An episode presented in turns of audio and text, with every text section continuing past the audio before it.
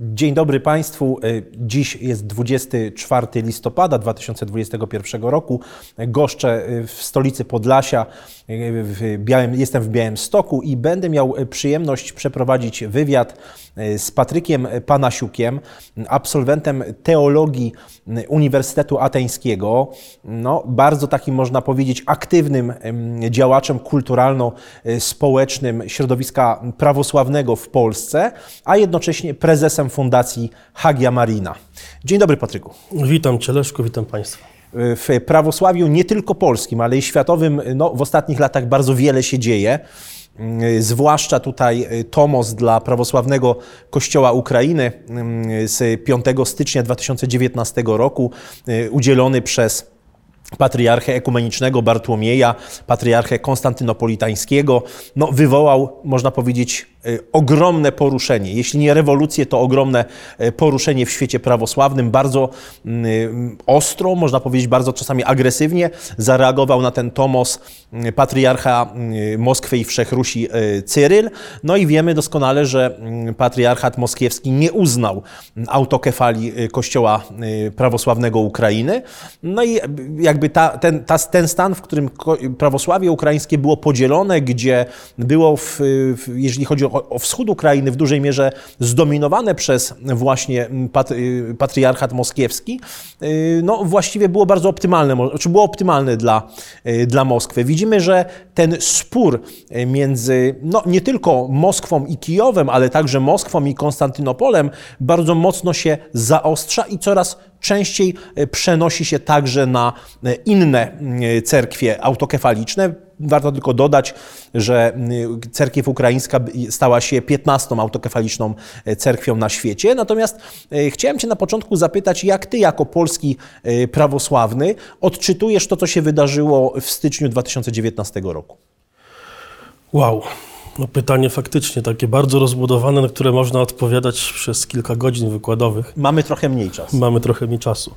Y, Tutaj musimy z, y, przede wszystkim powiedzieć o tym, czym jest w ogóle autokefalia, no bo zakładam, że nie wszyscy nasi słuchacze i widzowie wiedzą, Jakbyś mógł przybliżyć? wiedzą, czym jest y, autokefalia. Jest to taki mm, specyficzny system, którym się porusza globalne prawosławie. Polega on na tym, tak ja to bardzo tak kolokwialnie mówię, oczywiście koledzy teolog, teolodzy prawosławni będą mnie tutaj poprawiali, natomiast jak często mnie pytają e, różni turyści czy odwiedzający mm, z Polski czy z zagranicy, a u was rządzi Moskwa, tak, w Warszawie? Mówię, absolutnie nie. Mamy własnego patriarchę, to tak jakby własny papież tutaj na Warszawę i całą Polskę. To jest taki w bardzo dużym, dużym uproszczeniu, prawda? Czyli chodzi o to, żeby powiedzieć, że mamy własnego zwierzchnika. Tak samo Moskwa, tak samo Warszawa, Sofia, y, Bukareszt, y, Ateny i wiele innych miast, krajów właściwie, mają swoich zwierzchników. No, lubię mówić, że w randze, w randze, w randze zwierzchnika kościoła, w randze p- papieża, żeby powiedzieć obrazowo, szczególnie katolikom właśnie, że jest to taka forma jakby wielo, wielogłowego papiestwa, tak to, y, tak to nazwijmy i wtedy to się staje całkowicie zrozumiałe. Y, Więc mamy sytuację, że w, przez pierwsze wieki chrześcijaństwa mieliśmy pięć tych papiestw, prawda? Zresztą pamiętajmy, że prawosławie też ma swojego papieża. Z tytułu jest to papież i patriarcha Aleksandrii całej Afryki. Obecnie y, Teodor II, Grek z pochodzenia, z Krety. Y, Mamy również katolikosa, de facto także z tytułem papieskim, Eliasz II, patriarcha katolikos Gruzji, więc y, ten tytuł też nam nie jest jako prawosławnym y, obcy. Natomiast przez pierwsze wieki mieliśmy faktycznie tych pięciu patriarchów, był to Rzym, y, Konstantynopol, Aleksandria, y, Jerozolima i y, Antiochia. Były też dwa kościoły autokefaliczne, które mm, był to, y, było mm, wyspa Cypr, oraz y, cerkiew, y, cerkiew gruzińska, która, która de facto jakby była poza granicami cesarstwa, więc no nie była wliczana w ten system wewnętrzny Cesarstwa Rzymskiego, stąd miała nosiło rzeczy autokefalii, a już była wtedy kościołem chrześcijańskim, jednym z pierwszych starożytnych kościołów z IV wieku, e, dość silnym na swoim terenie. Y, Zatem ten system się utrzymywał autokefaliczny do, do mniej więcej IX wieku, kiedy to Bułgarzy zapragnęli mieć swoją autokefalię i wtedy zaczynają się schody. Co się dzieje? Młode państwo bułgarskie, Bułgarzy, którzy jako Słowianie wcinają się de facto klinem e, w nasz, w nasz teren e, Europy, w dość agresywny sposób pukają do drzwi Cesarstwa Bizantyjskiego, właściwie Cesarstwa Rzymskiego, wschodniego Cesarstwa Rzymskiego, e, domagając się niezależności Kościoła, oczywiście w randze patriarchy własnego i Kościoła niezależnego. To zresztą kto by dzisiaj pomyślał, patrząc właśnie na to, później na historię Bułgarii XX wieku, prawda, czy, czy jej perypetie w XIX wieku, kto by pomyślał, że kiedyś była potężnym państwem, którego obawiało się nawet Bizancjum e, gdzie jej Hanowie, później carowie, no jednak trzęśli tym kawałkiem Europy, jeśli chodzi o Bałkany. E, no i Bułgaria miała taką ciekawą grę, próbowała grać raz z Rzymem, raz z Konstantynopolem. Oczywiście w kwestii Rzymu nie było dopuszczalnej kwestii autokefalii. Tam, tam był papież jako ojciec e, całości kościoła. E, nie było możliwości jednostek e, autokefalicznych, by je powołać, natomiast tutaj w prawosławiu no jednak można było coś ugrać. I faktycznie patriarcha Konstantynopola wydaje taki tomos po raz pierwszy w, w, bodajże w X wieku. Później no, on zostaje skasowany, Bułgaria wchłonięta do cesarstwa, później znowu się odradza jako państwo i ponownie w XIII wieku Bułgaria, korzystając z zawieruchy e, czwartej krucjaty, ponownie taki tomos e, uzyskuje i jest kościołem niezależnym, autokefalicznym w randze patriarchatu.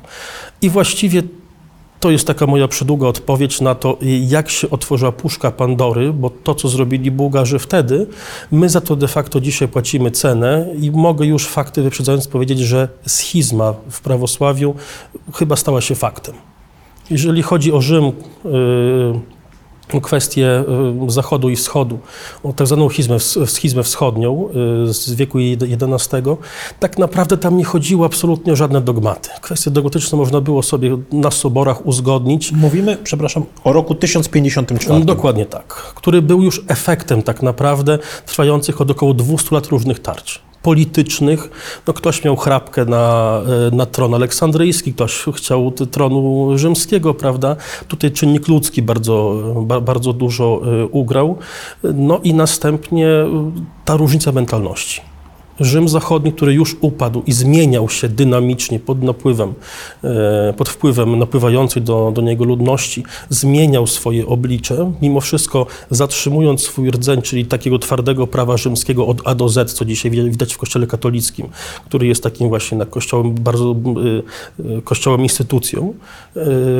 Natomiast jeszcze trochę później rozwijał się ten wschód, na który, do którego docierały wpływy arabskie, wpływy również z Indii. Między innymi na przykład hezychazm e, ma pewne naleciałości właśnie, jeżeli chodzi o Daleki Wschód. Więc e, w naszym wypadku rozwijało się to wokół greckiej filozofii, rozwijało się to jednak wokół takiej troszeczkę szerszego pojęcia wolności i ten rozjazd mentalności między wschodem a zachodem zakończył się schizmą.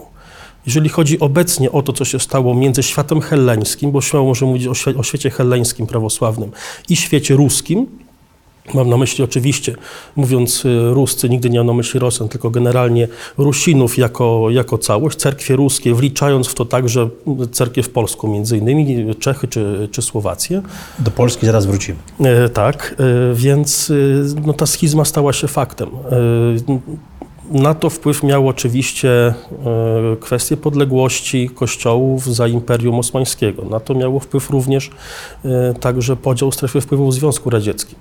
Więc y, pewne elementy, które spowodowały to, że rozjechała nam się mentalność. No, Kościół moskiewski skasowany przez Piotra I, patriarchat oczywiście, y, gdzie Piotr de facto położył łapę na kościele y, prawosławnym, zakochany w zachodniej kulturze, zakochany w tradycji Zachodu, jednak pragnął, by to państwo rosyjskie było taką zachodnią potęgą jednak, o zachodniej mentalności, zasiał takie także ziarno scholastyki rzymskiej w kościele prawosławnym e, rosyjskim. I tutaj chciałem Cię dopytać o sytuację w polskim prawosławiu, ale nie współcześnie, Anno Domini 2021, ale y, o taki, taki rzut, można powiedzieć, y, o takie spojrzenie na panoramę dziejów polskiego prawosławia jeszcze w okresie I Rzeczypospolitej. Mm, czy jak uważasz, skąd biorą się te y, tarcia w polskim prawosławiu? Gdybyśmy mieli sięgnąć jeszcze głębiej, czy to kwestia Unii Brzeskiej i te, tego napięcia wywołanego między katolicyzmem a prawosławiem, czy tych e, ingerencji już bezpośrednich rosyjskich w okresie rządów carycy Katarzyny II, no bo wiemy, że em, te interwencje wojska rosyjskiego nierzadko były argumentowane właśnie ochroną e, prawosławnej e, ludności e, właśnie Rzeczypospolitej. No tutaj, jeżeli mówimy o polskim prawosławiu, nie możemy zapomnieć przede wszystkim skąd się wywodzi e, i jak było nazywane w okresie pierwszej RP, RP, ponieważ e, właściwie do momentu przyjścia komunistów chyba nawet do Polski było nazywane wiarą grecką. Stąd także mówimy e, właśnie o tym zunifikowanym koś- kościele jako grekokatolickim, ponieważ to nigdy nie był ruski kościół. Nigdy nie byliśmy za ruskich uważani. Oczywiście, jeżeli chodzi o rusińskość, to jak najbardziej. Szlachta litewska, szlachta drugiej, szlachta pierwszej RP e, jak najbardziej e, postrzegała siebie jako Rusinów, natomiast wiary greckiej. No, zasadniczo nie padało nigdy słowo e, o, o jakiejś wierze ruskiej. Dlatego te tradycje są bardzo ważne, bo wiemy, że nasz Kościół wywodzi się od Cyryla Metodego. Tutaj mogę kamyczek do ogródka wrzucić, jeżeli chodzi o Kraków, y, że jest wystarczająco dowodów historycznych na to, że faktycznie chrześcijaństwo przyszło do, na nasze tereny wcale nie z, z, Czech i wcale nie rozpoczęło się wielkim chrztem Polski zamieszka I, a, a było grubo wcześniej. Mamy nawet informacje, są na to dowody. Mówimy o państwie Wiślan. Oczywiście, archeologiczne w Krakowie, że już wtedy tam urzędował biskup Prochor. I to na, jeszcze na parę ładnych dekad przed, e, przed Mieszkiem I. E, Zresztą sam kult nawet później Cyryla Metodego, który później był rugowany, co prawda, przez katolickich biskupów, e, Natomiast jednak mimo wszystko wśród ludzi jeszcze w epoce Jagiellonów był bardzo popularny. Chciałbym Cię zapytać o taki y, smutny y, okres, czy smutny epizod w historii Polski. Mam na myśli burzenie cerkwi y, w samym początku II Rzeczypospolitej, mm, ale także ten czas, kiedy w latach dwudziestych przecież przyszedł tomos dla polskiej cerkwi y, od patriarchy ekumenicznego. No tutaj właściwie y, y, chciałbym uniknąć mieszania kilku, kilku porządków. Y, musimy, to sobie, y, musimy to sobie zatem posegregować, y, co się dzieje z naszym prawosławiem od momentu, kiedy ono, y, kiedy ono tutaj y, y, powstaje. Taki napoczny temat, który potem będzie dla nas ciekawym punktem wyjścia do innego tematu języka użytkowego w cerkwi prawosławnej w Polsce, ale też ogółem. E, No bo Cyryl i Metody nieśli de facto no, taki język trochę plugawy, tak? no bo to plebs tym językiem mówił, nieokrzesany, nieochrzczony, niepiśmienny. E, To byli Słowianie przecież. No i ten Cyryl i Metody, podawszy no, to dwóch filozofów, de facto dwóch geniuszy, dwóch braci, wyszli e, do tego, do tegoż no, prostego ludu, dając im e, Boga w języku zrozumiałym. Kto się jako pierwszy przeciwstawia? No biskupi frankońscy. No dzisiaj się spieramy, czy to byli Francuzi bardziej, czy bardziej Niemcy. Natomiast z pewnością niszczyli ich misję Cyryla Metodego, niszczyli język słowiański do tego stopnia, że głosili e, coś, co potem święci bracia nazwali herezją trójjęzyczną, e, czyli e, no, takie dziwne przekonanie, że Boga można chwalić tylko w trzech językach, czyli hebrajskim, łacinie oraz, oraz starej Grece. No, coś, co się nie mieściło w głowie naszym misjonarzom, coś, oni szli de facto nie z językiem słowiańskim, a ze zrozumieniem Ewangelii w języku którym się porozumiewamy na co dzień. I co jest ciekawe, prawosławni dzisiaj w- Polsce, w Rosji, w Ukrainie, czy, czy, czy nie wiem, w Czechach i Słowacji, kurczowo trzymają się języka cerkiewno-słowiańskiego jako języka świętego. No, popełniamy błąd biskupów niemieckich de facto, prawda? gdzie nie dajemy naszym wiernym możliwości modlitwy w języku zrozumiałym. Oczywiście słowiański jest piękny filologicznie, ponieważ bazuje na Grece, więc trudno, żeby ten z kolei piękny język prawda, nie, nie dał czegoś równie pięknego. Natomiast co się dzieje dalej? Prawo, prawosławie rozwija się w Polsce. Mówimy o tej słynnej polskiej tolerancji. No tutaj wiadomo, że nie będzie to wykład historyczny, zatem, za- zatem te, ten temat pominiemy jako oczywisty.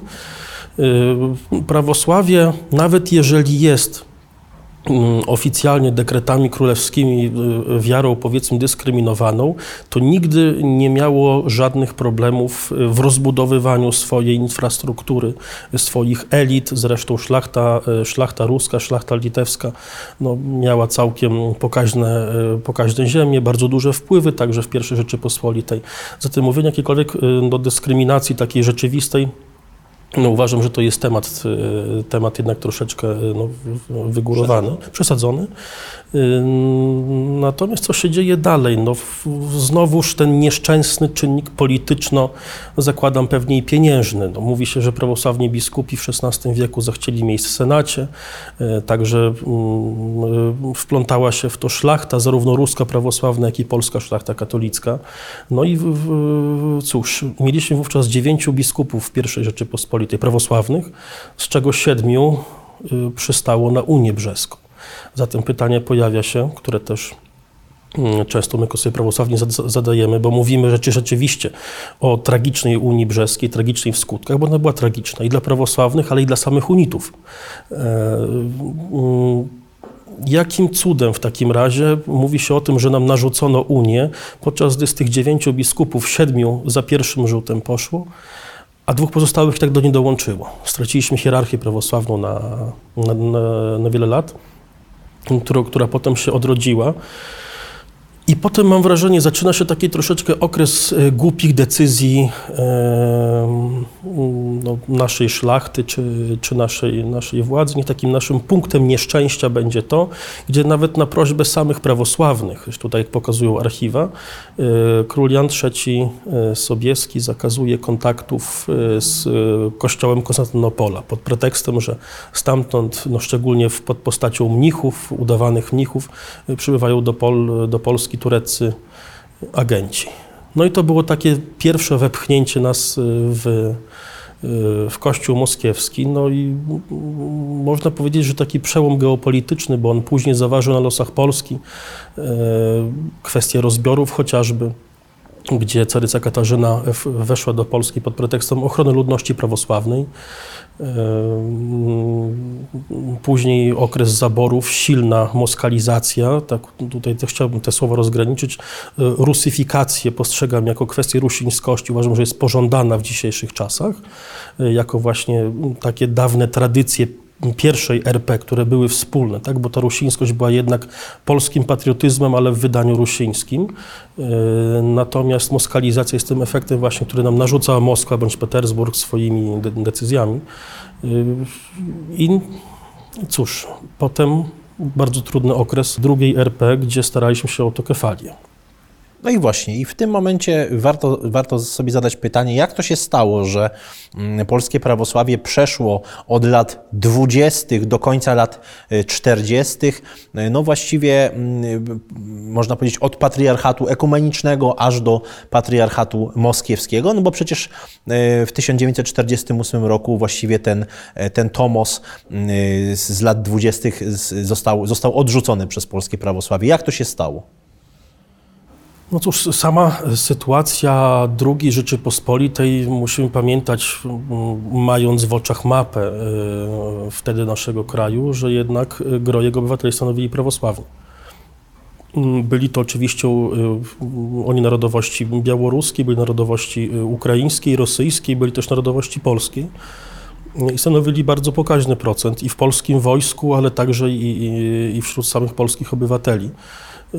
I trzeba było znaleźć sposób działania. Wydaje mi się, że dzisiaj jesteśmy w bardzo podobnym momencie historycznym, prawie u, progu stulecia yy, naszej yy, autokefalii, yy, gdzie no pod naciskiem, jednak sił rzeczy pod naciskiem polskich władz, ale także za aprobatą y, kilku biskupów prawosławnych, którzy byli Rosjanami z pochodzenia, ale doskonale rozumieli y, kwestie geopolityczne i y, też można powiedzieć, że byli polskimi patriotami poprzez to, że chcąc uratować y, cerkiew w granicach y, Rzeczypospolitej, Tutaj był metropolita e, Jerzy Jaroszewski, który właściwie zginął męczeńską śmiercią, zastrzelony przez archimandrytę Smaragda, e, który jednak był tym zwolennikiem opcji moskiewskiej, prawda? Więc y, y, nie wyobrażał sobie, że, Polsk, że, że Polska jako, jako kraj może mieć własny kościół autokefaliczny. Tak? Tutaj, tutaj mówimy o tej, o tej idei Wielkiej Rusi, o tym trzecim Rzymie.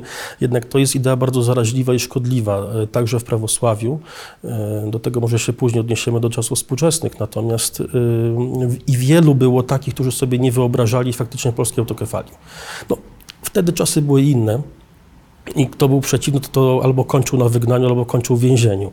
Y, Więc no, o tym też trzeba, trzeba mówić. Y, Natomiast y, tylko dzięki silnej postawie polskiej hierarchii prawosławnej, tej, która była ukierunkowana na autokefalię i, i przez państwo polskie, udało nam się tę autokefalię de facto wywalczyć. No, metropolita Jerzy zginął no, za naszą cerkiew, za niezależność naszej cerkwi. Później jego dzieło kontynuował metropolita Dionizy Waledyński. Y, I to jest, uważam, dwóch naszych współczesnych świętych, którzy zasługują na miano jeden męczennika, a drugi na, y, na miano świętego hierarchy, y, ponieważ oni doprowadzili dzi- do tego, że dzisiaj cieszymy się niezależnością. No nie wyobrażam sobie sytuacji, żebyśmy do dzisiaj mieli kościół prawosławny w Polsce podległy jednak y, Moskwie. No ale zawierucha polityczna później y, niestety i znowuż y, negatywne decyzje y, władz y, drugiej, drugiej RP w pewnym sensie y, wynikały z pewnego z takiego niezrozumienia między y, tym żywiołem prawosławnym z żywiołem rusińskim. Y, Jednak no tutaj y, sporo takiej powiedzmy politycznej głupoty, y, które doprowadziło do burzenia cerkwi na Chełmszczyźnie i Podlasiu y, w, w roku 1938, za co zresztą w imieniu Polski przeprosił prezydent Lech Kaczyński świętej pamięci. E, Tutaj, e, tutaj e, jak najbardziej trzeba powiedzieć, że on jak jeden z nielicznych polskich polityków, szczególnie prawicy, centroprawicy, wykazywał się takim zrozumieniem kwestii prawosławnej, kwestii, kwestii kresowej. No tutaj, cóż powiedzieć, stało się i musimy się ciągle odnajdywać w nowej rzeczywistości. To może wyjaśnijmy teraz naszym, naszym widzom, naszym słuchaczom, którzy mm, może nie są tak zaznajomieni z sprawami, no powiedzielibyśmy, tej struktury konfesyjnej mm, prawosławia. Jak dzisiaj wygląda status y, polskiego prawosławia? Wiemy, że istnieje polski autokefaliczny kościół e, prawosławny. Mm, Jak wygląda tak w, w ogólności jego struktura, także struktura językowa? E, Jakie języki, e, że tak powiem, dzisiaj funkcjonują w polskiej cerkwi prawosławnej, chociażby, nie mówię o liturgii, ale jeżeli chodzi o kazania, które są wygłaszane w cerkwiach? O, to jest y, całkiem dobry miks, y, ponieważ jesteśmy obecnie na, na Podlasiu. Zresztą ja się sam wywodzę z tej, y, z tej ziemi. Moi rodzice pochodzą z, z Michałowa, część rodziny z Gródka. Te dwie miejscowości dzieli 8 kilometrów, a już między jedną a drugą są dialektalne różnice. Y, Nie daj Boże, rzeka jakaś płynęła między dwiema miejscowościami, y, to wtedy już byli ci z rzeki, albo tamci sprzed rzeki, albo odwrotnie. Y, Więc tutaj do, do, nawet do tego stopnia, że rzeka szerokości dwóch metrów potrafiła tak rozdzielić dialekty, że jeden jest twardym ukraińskim, drugi jest miękkim białoruskim. Zatem, jeżeli chodzi o język, jakim się wierni porozumiewają, no dzisiaj to już w większości to jest język polski. Y, Widzę pewien renesans jednak języków tutejszych, tak zwanych gwary który, który mi się bardzo podoba i bardzo wspieram y, to, by ten język odradzał się, by nie był zapomniany. Natomiast mam takie jedno tylko zastrzeżenie, że y, narzucanie wszystkim wiernym języka dialektalnego, szczególnie w miastach, co jeszcze w Białymstoku miało miejsce kilka lat temu chociażby, y, i narzucanie tego języka dialektalnego jednak dla zbieraniny ludzi, bo nie oszukujmy się, Białystok ma 13 chyba obecnie parafii, jak się nie mylę, albo 14 już nawet y, prawosławnych, to są bardzo duże parafie, y, gdzie mówienie do wiernych w języku rosyjskim, co się zdarza, są takie parafie do dzisiaj, pamiętajmy tę datę, prawda, więc mimo wszystko do dziś jest używany język rosyjski jako język kazań albo ogłoszeń. A to chyba w, centra- w centralnej Polsce również. Ba, bym nawet powiedział, że w katedrze metropolitarnej w Warszawie, Czyli w Warszawie. pró- próbuje się mówić Marii Magdaleny, tak? Próbuje się mówić w języku rosyjskim. No, y, szlogiem rosyjskim nie jestem, a greckim, natomiast y, jak często przyprowadzam znajomych, którzy język rosyjski mają jako ojczysty, to się tylko lekko uśmiechają, słysząc, że to jednak no, coś obok rosyjskiego, prawda? Z- Zrozumiałe oczywiście, ale jednak takie z taką, z taką jednak nutką, y, nutką powiedzmy y, śmieszności. Y, No, tu trzeba powiedzieć jasno, minęły czasy, kiedy język rosyjski był lingua franca prawosławnych y, na Kresach. Minęły czasy, gdzie, gdzie rosyjski był językiem użytkowym dla, dla prawosławia nawet drugiej RP. I ten język już od wielu, wielu lat no, nas jako prawosławnych nie łączy. Z drugiej strony mówienie w dużych miastach w języku białoruskim do społeczności, na którą składają się Łemkowie, Ukraińcy, Białorusini, Rosjanie, Grecy, Gruzini, y, no też mija się z celem, prawda? Y, tam, gdzie faktycznie jest taka potrzeba, wiem, że są parafie łemkowskie, y, czy w zachodniej Polsce, które się tylko z Łemków składają. Wiem, że są parafie, które się składają z, z Białorusinów bądź ludności białoruskojęzycznej. Tam jak najbardziej powinien być ten język pielęgnowany, powinien być zachowywany. Natomiast tam, gdzie mamy tych ludzi dużo, jednak zakładam, że język polski byłby yy, no, czymś pożądanym, no ale dość opornie to idzie u nas w cerkwi. Szczególnie w, w dobie migracji ukraińskiej.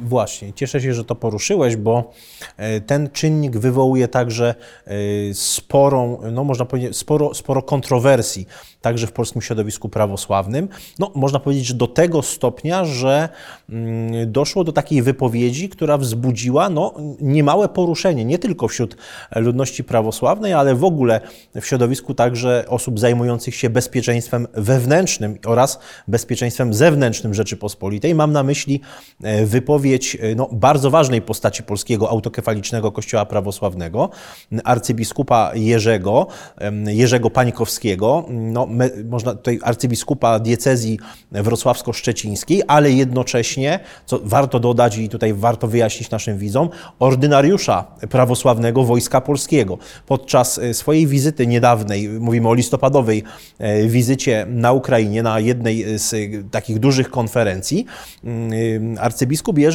wygłosił takie słowa, że, że w światowym prawosławiu panuje uwaga, wojna hybrydowa. Wojna hybrydowa w światowym prawosławiu, a y, zainicjował ją mm, patriarcha Konstantynopola Bartłomiej. W tym kontekście no, nie można nie odnieść wrażenia, że ta wypowiedź, która jest publicznie dostępna arcybiskupa Jerzego e, w internecie, jest bardzo mocno e, wypowiedzią, bym powiedział, prorosyjską. Taką, e, no, powiedziałbym, takim jasnym sygnałem dla Moskwy, dla patriarchatu Moskwy i Wszechrusi, że spora przynajmniej część, przynajmniej jakaś część polskiego autokefalicznego kościoła prawosławnego nie uznaje autokefalii kościoła prawosławnego Ukrainy. No i, że tak powiem, staje po stronie właśnie cerkwi rosyjskiej w tym konflikcie. Czy dobrze to rozumiem? No cóż, y, arcybiskupowi Jerzemu zawdzięczam fascynację jego życiorysem. To jeszcze było lat temu H15. No i to jego drogą życiową natchniony uparłem się, żeby jechać na studia teologiczne, do, jednak do Grecji. Ponieważ arcybiskup Jerzy także kończył studia w Grecji. Warto też napomknąć, że jest chyba jednym z najlepiej władających Greką e, językiem nowogreckim e, hierarchów chyba w tej części E, Europy. Jest jednym z lepszych naszych e, naukowców. Jeżeli zaś chodzi o te, o te kwestie przyjazdu do, do, do Kijowa, czy, czy kwestie wypowiedzi, no to obrazuje jednak, y, jak, w jak trudnej sytuacji się znaleźliśmy. No, stwierdzenie, że, że jesteśmy w wojnie hybrydowej, kiedy 11 listopada wojskowy arcybiskup znajduje się w Kijowie na konferencji jednak prorosyjskich hierarchów, y, kiedy u nas mamy sytuację bardzo niespokojną na granicy, jest rzeczywiście niefortunną, zakładam, wypowiedzią. Natomiast tutaj potrzebne jest też to szersze tło. To jest to, y, jak, jak potężnie wstrząsnęło prawosławiem ta autokefalia Ukrainy. No, Grecy być może nie do końca też sobie zdawali sprawę, jak to się skończy, ponieważ y, to było tak, że właściwie oni stwierdzili jednak po latach, że skoro Rosja sama nie chce dać tej autokefalii, chce się zgodzić się na nią, ponieważ tak czy siak musiałby ją, y, Tomos musiałby wręczyć patriarcha Konstantynopola. Tomosy cerkwi rosyjskiej, która kiedyś rozdawała je na lewo i prawo, są, może temu powiem, niewiele ważne z punktu widzenia kanonicznego. Natomiast no, my jednak Ukrainę mamy tuż, tuż u naszych granic, no i trochę to, to inaczej odczuwamy. Pamiętajmy o tym, że my mamy te kontakty kontakty od dekad z hierarchią ukraińską, z wiernymi ukraińskimi. Obecnie mamy też w Polsce mnóstwo wiernych ukraińskich. No ale też zakładam, że odbywa się to na zasadzie jakichś nacisków. No nie, Nie jestem kanonistą e, prawosławnym, natomiast obserwując, jak były nadawane autokefalie bułgarska, czy chociażby no przede wszystkim polska autokefalia, no to upieranie się przy tym, że, że autokefalia cerkwi, e, cerkwi Ukrainy jest niemożliwa do przeprocedowania, do uznania w, te, w takiej formie, w jakiej jest, no jest sporym jednak nadużyciem. Może też dodajmy, że też właśnie, w, można powiedzieć, w tym gorącym okresie, bo na przełomie października i listopada Bartłomiej, patriarcha Konstantynopola, udał się na wizytę do Stanów Zjednoczonych. To też ciekawa sprawa. Między innymi ta no, y, bardzo istotna dla Greków rocznica odparcia ataku włoskiego z 1940 roku, 27 y, października, właśnie zastała patriarchę y, tej Konstantynopola Bartłomieja w Stanach Zjednoczonych. I mm, czy, czy nie jest tak, czy nie wydaje Ci się, że patriarcha ekumeniczny stara się no, właśnie tworzyć taki parasol bezpieczeństwa nad, nad tą grecką, greckim światem prawosławnym. Nie, nie szuka pewnego patrona, chociażby w postaci Stanów Zjednoczonych nad, tym, nad tą częścią greckiego świata, no bo widzimy także no, takie, można powiedzieć, zaostrzenie, takie zaostrzenie kursu w polityce Republiki Tureckiej wobec prawosławia. Wiemy, że e, tutaj establishment polityczny skupiony wokół prezydenta Erdoana chociażby przyjął takie e, prawo, które mówi o tym, że nowym patriarchą, czyli następcą Bartłomieja, będzie mógł być tylko e, człowiek urodzony w Turcji, który skończył studia teologiczne w Turcji. No a ta, takich, a, a, wiemy dobrze, że bodaj chyba tylko jeden ośrodek jest w Turcji, który, e, który, który jest może. zamknięty w dodatku. W dodatku jest zamknięty, czyli tak naprawdę wybór jest między no, rówieśnikami tak naprawdę Bartłomieja. Jak to wygląda dokładnie? Czy cały konflikt już wisiał w powietrzu, kiedy został na patriarchę moskiewskiego wybrany Cyryl Gundajew, yy, metropolita wówczas smoleński. Yy, jeżeli popatrzymy na to, jak się układają pewne kroki i jak rozpoczęły się kolejne rozmowy o, yy, na temat wszech, Soboru Wszechprawosławnego, który odbył się na Krecie, pamiętam taką sytuację, wtedy jeszcze byłem w Grecji na studiach, to był rok bodajże 2013, chyba okolice czerwca bodajże, kiedy e, Grecję wizytował, to się, to, to się nazywa wizyta pokoju. E, Grecję wizytował patriarcha Cyryl, który rok wcześniej był w Polsce zresztą i podpisał dość ważny dokument razem z, z episkopa, episkopatem polskim, katolickim no tutaj już było widać tak naprawdę, y, gdzie nas ma Rosja i jak się zaczyna nasza orbita, ponieważ y, patriarcha Cyryl został, był przyjmowany de facto jako jakiś zwierzchnik Kościoła prawosławnego, no oczywiście, ale moskiewskiego. Y, natomiast musimy pamiętać, że zarówno metropolita Sawa, jak i patriarcha Cyryl mają, są na tym samym poziomie dyplomatycznym dla nich partnerem, jakby to brutalnie nie brzmiało, no nie jest przewodniczący y, episkopatu polskiego, a papież. To się odbywa na tym samym równoważnym poziomie. Prawda? Dlatego też często tłumaczę, jak mówiłem na, na początku, że mamy tych papieży 15, prawda? że to, to, się odbywa na, na, na, jednym poziomie. Czy on ma stopień arcybiskupa jak na Cyprze czy, y, czy w Atenach, czy on jest metropolitą, jak w, w Bratysławie obecnie, czy w Warszawie, czy jest patriarchą, Mówimy cały czas o jednym poziomie e, protokolarnym.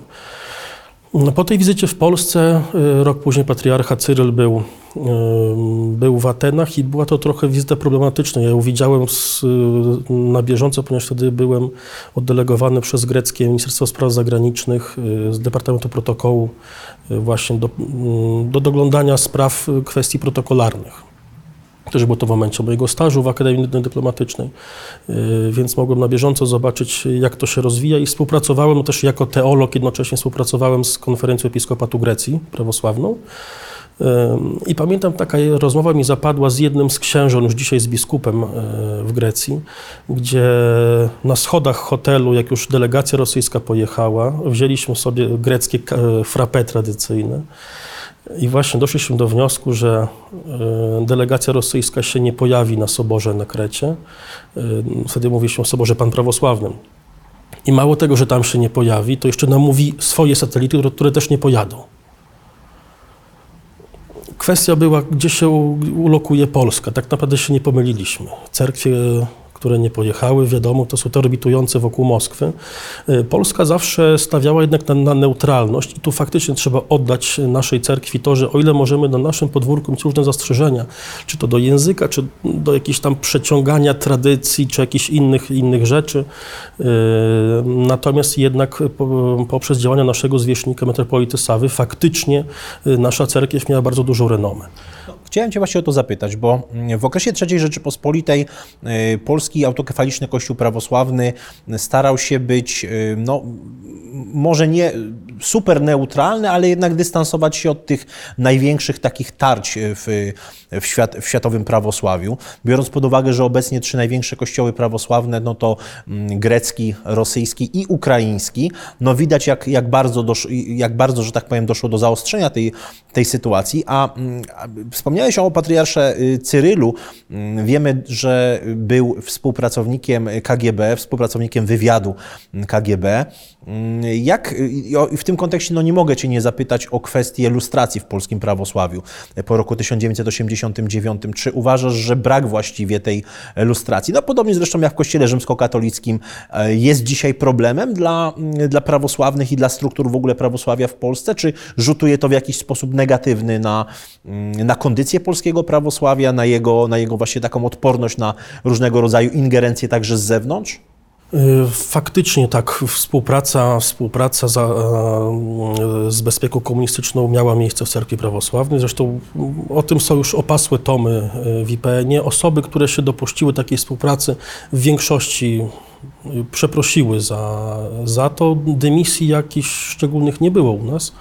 No wierni to przyjęli ze zrozumieniem. Teraz kwestia, mm, kwestia bezpieczeństwa naszego, y, jaki to ma wpływ na dzień dzisiejszy ponieważ nikt nie zakładał, y, nikt nie zakładał, że spotkamy się w takim momencie, kiedy będziemy musieli wybrać, czy jesteśmy ze światem helleńskim, czy de facto światem zachodniej Europy, światem amerykańskim, czy jesteśmy za światem rusko-turańskim, tutaj jeszcze idąc y, konecznym, y, ponieważ Warszawa musi w końcu zająć miejsce.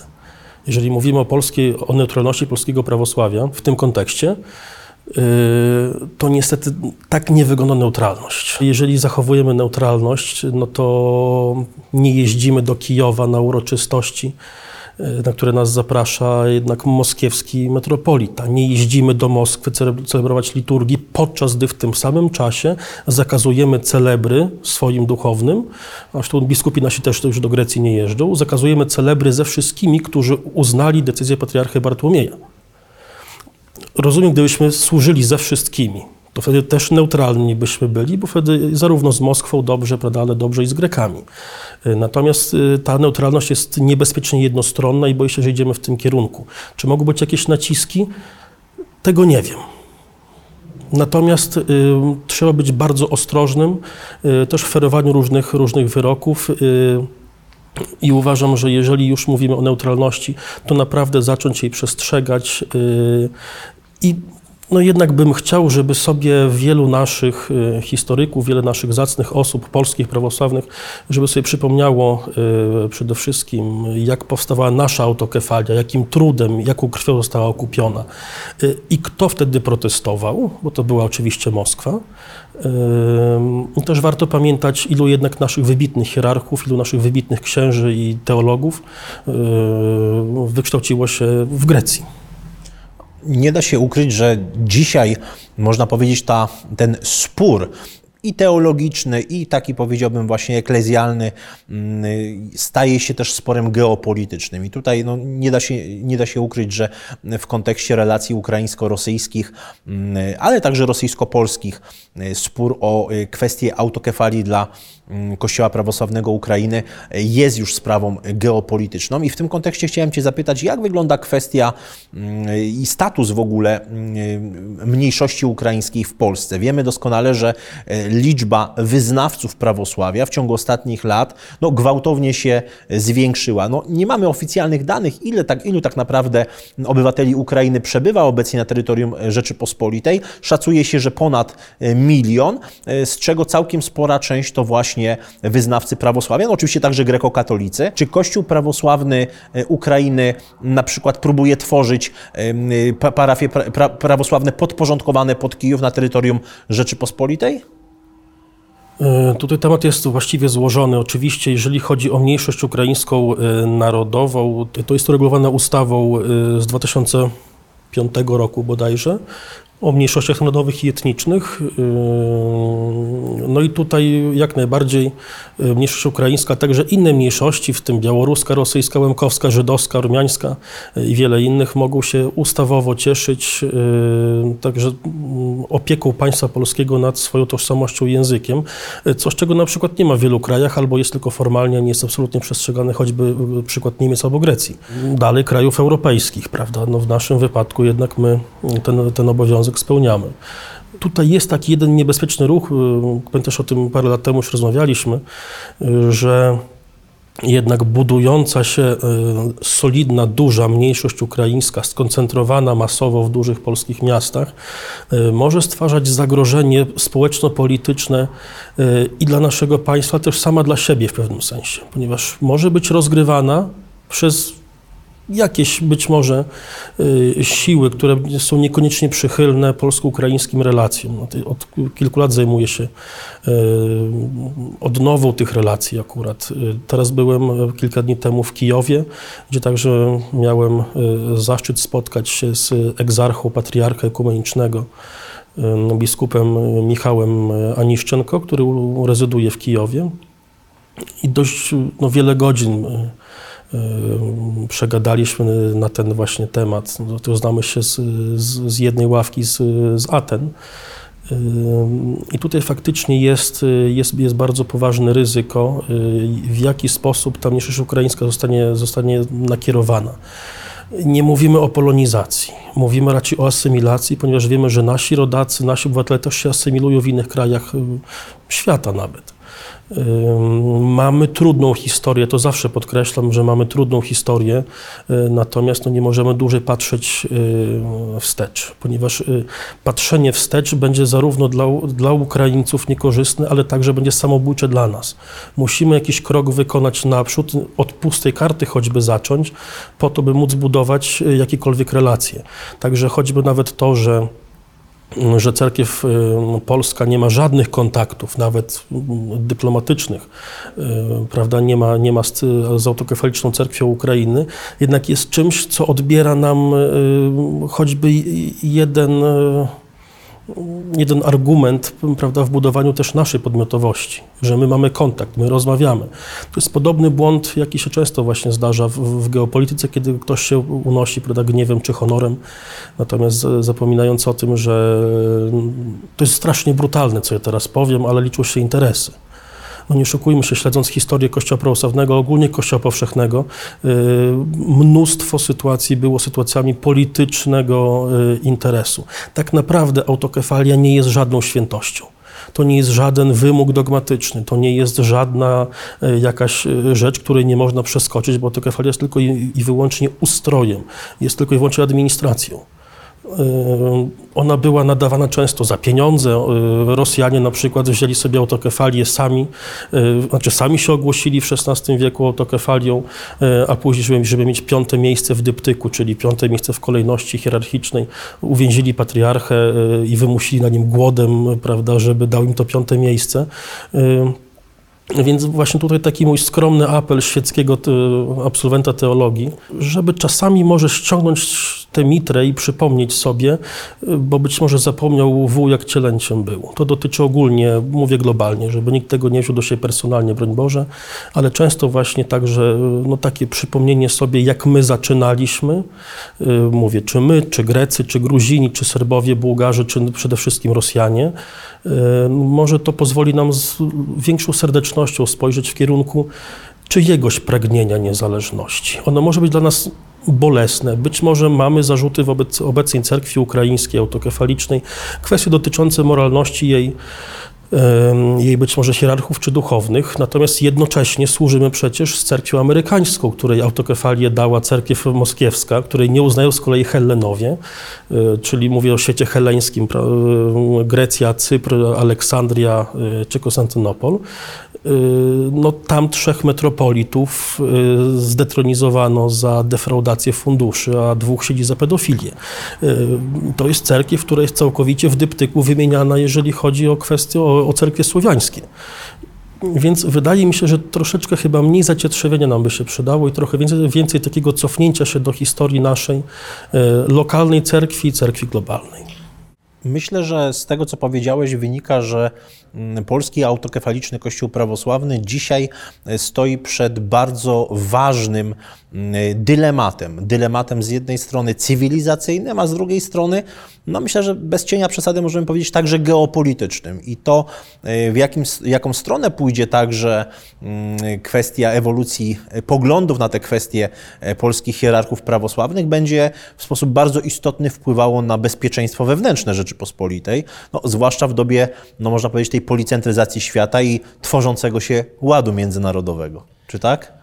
E, Nieśmiało słychać e, w różnych kręgach geopolitycznych, że obecnie w Polsce mamy do 3,5 miliona e, obywateli Ukrainy, czy ogólnie Ukraińców, tak to bardziej szerzej ujmijmy. No jest to prawie 10% naszego społeczeństwa. Czyli temat jest niezwykle ważki. Tak, i mam wrażenie, że chyba nikt z tym nic nie robi, prawda? No tutaj karawana sobie jedzie dalej. y, Natomiast nie, y, nie doceniamy tego, że to są też ludzie przede wszystkim, którzy mają też własne ambicje, mają swoje pragnienia. No, spędziłem cudownych y, kilka dni ostatnio w, w Ukrainie. Pośród nich rozmawialiśmy na różne tematy i naprawdę bym chciał, byśmy w końcu zaczęli patrzeć na siebie jak, jak na ludzi, a nie jak, jak na potencjalnych wrogów. Szczególnie jeżeli chodzi o ten, o ten reset relacji z, z Ukrainą. Jakoś z Niemcami nam się udało, prawda? No, widać, ile krzywd jednak doznaliśmy jako państwo, jako naród od Niemców. Y, Te ciągłe konflikty, przede wszystkim II wojna światowa, okupacja, y, Holokaust. A mimo wszystko Niemcom wybaczyliśmy. Tak? Spójrzmy nawet na Izrael, który ma z Niemcami kontakty. Wydawałoby się, że wina niewybaczalna, a mimo wszystko jednak te kontakty są. No, ale też widzimy, że na Ukrainie, mm, można powiedzieć, ten cały kult mm, no, i, i Bandery, i Szuchewycza, i innych e, zbrodniarzy, czy z e, ukraińskiej, e, czy z organizacji ukraińskich nacjonalistów, czy z ukraińskiej powstańczej armii ma takie, no, można powiedzieć, dosyć istotne wsparcie państwowe. No i także kwestia chociażby ekshumacji polskich ofiar, ofiar ludobójstwa na Wołyniu dalej jest nierozwiązana i myślę, że tutaj także byłoby wielce wskazane, aby na przykład mm, cerkiew autokefaliczna ukraińska zabrała głos i e, spróbowała właśnie podjąć kwestię no, takiego, można powiedzieć, pojednania między naszymi narodami, ale myślę, że to jeszcze, jeszcze jest sp- sporo do zrobienia, jeśli chodzi o e, gesty przyjaźni i po jednej, i po e, drugiej stronie. Mm, Natomiast rzeczywiście to, co powiedziałeś, ten, ten wybór dzisiaj to jest wybór cywilizacyjny i geopolityczny, jeśli chodzi o e, polskie prawosławie i ta sprawa nie jest wcale taka jednowymiarowa, jakby się wydawało, co mam nadzieję, że również nasi mm, widzowie dostrzegają. E, Patryk, dziękuję Ci serdecznie za rozmowę. Mm, Państwu dziękuję e, uprzejmie za uwagę. Do usłyszenia, do zobaczenia. Dziękuję bardzo.